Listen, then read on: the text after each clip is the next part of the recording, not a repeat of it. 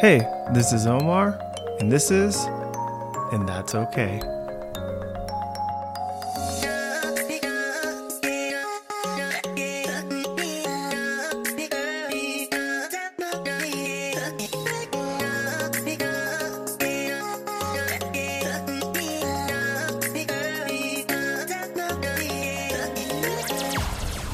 You're listening to a podcast about life, mental health, and taking care of ourselves.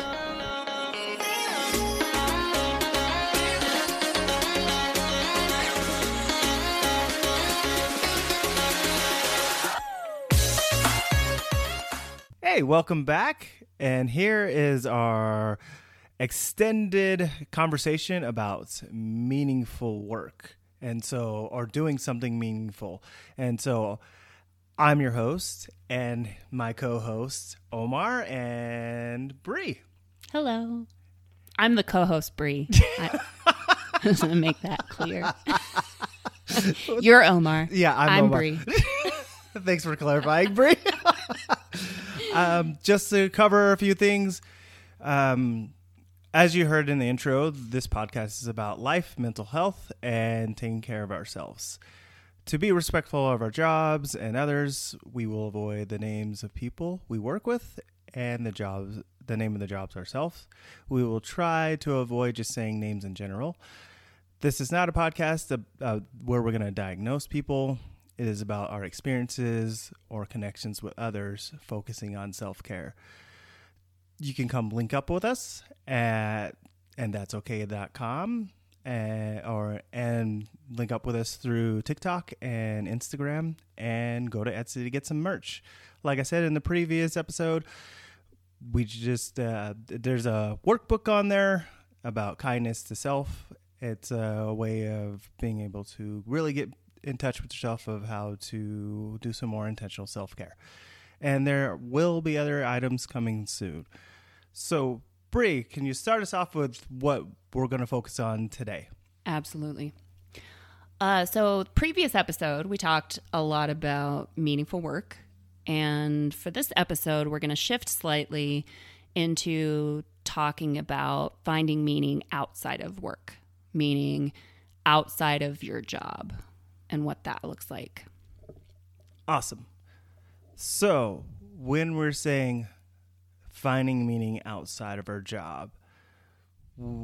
Is it more like a passion or a hobby? Wh- what are we really describing here? I'm glad you asked. it's whatever the hell we want it to be. Absolutely. Yes. Um, you know, this season we're going to talk with some people who are parents and absolutely any parent you talk to is going to say that their children are meaningful work, right? Um, that's where they find their meaning outside of their jobs. And for a lot of people, when you become a parent, that's where you find meaning in life, right? The, the job just becomes obsolete. Um, but we're not all parents. So, you know, what does that look like for me? Um, I think hobbies, time with people I love. You know, I don't have children, but I have a family. I have close friends. They have children who I absolutely love. So, you know, it's about cherishing those moments and that time and those relationships and certainly, you know, seeking out new experiences. I think, you know, once you achieve like the financial balance and kind of find peace within your home space, you know, you can, a lot of people love to volunteer their time. Um, it, it's so many different things, right? It and it's individual. It's as individual as a snowflake. I would say. I think that's a very good point of there's a variety of things you can do in your personal life to find meaning. And so could it be for some people like being in nature and um, becoming more attuned to a spiritual journey? Could could it be like you said, parents with kids, people who may not have kids, but they're still connected to their family. People who may not be connected to their family as much, but are really connected to their friends and they consider them family. Their chosen Um, families. Yeah, they're chosen families, which which is a really good point. Um, finding this way of understanding what's meaningful to me and what what makes me get up and get out of bed and fills me with excitement and not only what but who. And maybe it's creating your own stuff. I know people who are into photography bri's got a blog by the way. You should go check it out. Um, just to, to plug that real quick. I will be dropping a new post or two this week, and uh, I got to say one of them's going to be pretty heavy, and just based on uh, I won't go too deep into it because it's off topic, but some experiences that I've had in the past week or two, um, and so the the topic is going to be tending to violence, and uh, I don't mean physical. Nobody physically assaulted me. It's just uh, you'll have to read it. I'll, I'll give you more information on that. yeah you should, you should definitely check out The other one, though, is about, uh, I think, my 23rd great grandmother. She was an empress. So, yeah. Uh, I know you just saw my face, but tell me more. Just, can we can we get a little bit into All right. this, Well, please? so so first of all, uh, speaking of hobbies, um, I got really deep into ancestry.com during the pandemic, and I may have talked about this last season briefly. Um, but I dug pretty deep into my family tree, and so I am a direct descendant of the Emperor Charlemagne. Wow. and uh, so you know the movie Braveheart. Um, Yep. Longshanks is my grandpa. I don't. it might be a turnoff. Uh, you watch the movie differently knowing that. I'll say that. Did you like when you found that out immediately I, and I go watch didn't the movie? like root for my family, but I was like, oh, geez, this is embarrassing. But I was, I mean, honestly, I have, I have uh, lineage in Scotland too, so I might have been on both sides. yeah. But, um, but anyway, so this particular blog post I've been working on for a while because I'd really like to turn it into a movie. Um, she was Empress Matilda, and she was this just brief synopsis of her life. Um, she was not sold off because she was a princess. She was um, a British king's daughter, and there was an emperor who was like really pushing to marry her, um, just to kind of solidify that part of the kingdom and whatnot, or you know, ally stuff. Um, so when she was eight years old, they sent her off to be a bride. Right. Uh, she got married when she was 12 and was named, coronated, whatever, as empress. Um, then the emperor died, and his cousin rode in and took it, or somebody else claimed the throne. So she went back to England. She was named the successor. She was going to be Queen of England, um, but they weren't big on that she was a woman. And so most of her life was spent fought trying to get her father's throne back. And it ultimately went to her son. They finally won, and uh, her son became king. So Wow. I don't. Yeah, it's interesting. It's That really interesting. interesting. So yeah, the the longer story is pretty cool too. But um, that's the gist of it. So that'll be a post on the blog this week, um, in addition to the more serious, heavy stuff. So it'll be. I like to write in my free time. Uh, it's one of my hobbies. One of my ways that I try to squeeze out some meaning yeah. out of the day. Um, and so I guess to get back on topic, I have a question. Go for it. At what point, because we talked about, you know, like hobbies, spending time outside outside nature, um, at what point or do we separate that meaningful leisure time from self care? Or is it the same thing? right out the bat, I would I want to say without like not having like a lot of time to process the question, but like I th- I think it is. I think it is self-care within itself. And what I mean is these are things that we are wanting to do. These are things that we are um, putting ourselves into and I know there's a generalized idea of what self care is, and usually it circulates around you've had a stressful time, or you've you're working at a stressful place, or you're doing something stressful. So now it's your turn to take care of yourself. But to me, it's like expanding upon self care really does mean, in my opinion, this sense of self it really makes me think of, and I, I don't like to uh, go down too deep of rabbit holes, but it makes me think of when, you know, people talk about relationships and they're like, you need to go find your other half. I don't really believe in that because you end up being just a half a person and it doesn't make sense to me.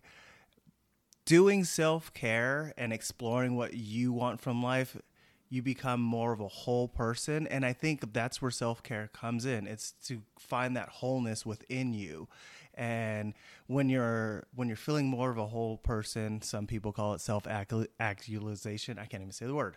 Um, but like you start to understand and believe more in who you are and have a better identity and you start to like seek life in a way that feels more f- fruitful and fulfilling to you. I don't. Mm-hmm. That that's what my thoughts. Yeah, are. no, I think that's spot on. And I actually saw and I can't remember where I saw it posted. I can't remember who posted it. I can't remember what, like, where it originated from. But it essentially said, if you are using self-care to reduce your stress level or to you know to get over something basically then it's not self-care it's reactionary. That's a good point. And so, yeah, that made me think a lot because I was like, okay, so self care is preventative. It's taking care of myself before I hit that point right. of like total shutdown. Yeah. And so it has to be a part of your hobbies and your le- you know your leisure time your time with your family your time with your friends um it's got to be built into everything yeah. And so it's a huge part of creating a meaningful life. Whether that's completely outside of work or both at home and in your career or you know in in the things that you do at work. So intriguing. That is yeah. very interesting. I, I the more we talk about it, the more it just makes me have this realization of like what have I been doing? What am I doing now? And then what am I working towards when it comes to self care?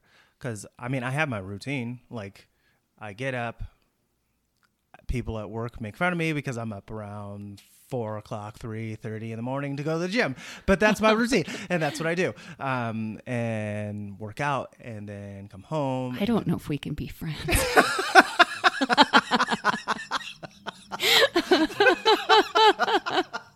you go to the gym at 4 a.m. Yes. I'll tell you why. Okay. You don't have to you don't have to justify it. I know that some people are capable of doing that. I am I don't understand those people and I I am not one of them, but yeah. uh, so here's why. for me, this is where the meaning comes in for me. Yeah. I like to be up before everyone else knowing I'm achieving something.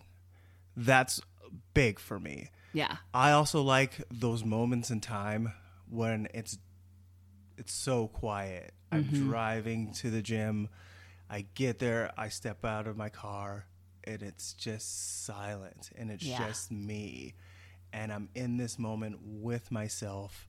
I'm getting ready to put myself through this physical stress, but also this mental stress yeah. in which I have to overcome and push myself and that's just for me. Yeah. That's why. So No, that so and I relate to that as an introvert because that's when you're recharging. Yeah. That's because you you work in a job and this is also why I couldn't stay in the schools. Um but you're around kids all day. It's a noisy environment, I'm sure. I'm sure it's hard to step away and find quiet time or like when there isn't some situation that has to be handled or, you know, Right. um, even the lighting in those settings is Oh like God.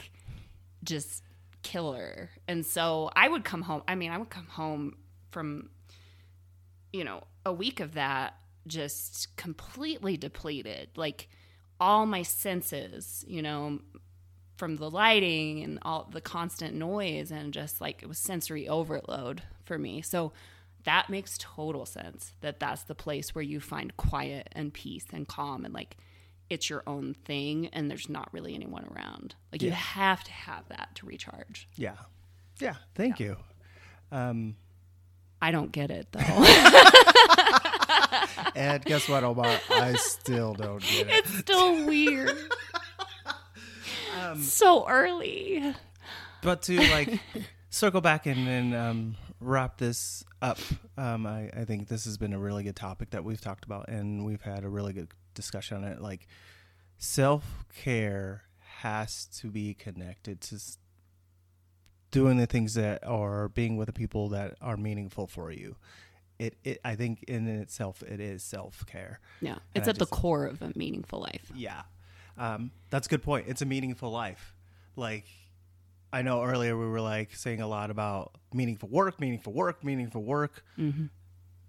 I think what we are really pointing to is how do you have a meaningful life for yourself? And then how do you create a community in which that meaningful life can um, have a rippling effect for others? Yeah. And it's going to be a really cool, exciting conversation to continue this season with all of our awesome guests that are coming on because it means something a little different for each one of them, but they're doing such cool things and and they're such great people and it's it's going to be a cool conversation to have with them for sure. Absolutely. So keep listening, and um, th- thank you guys once again for supporting us. And with my new co-host, I'm gonna give her a clap. Oh, snap, snaps. Snap, snap, snaps. um, and we'll be back. There are things we can do to take care of ourselves. And sometimes it takes time to figure it out. And that's okay.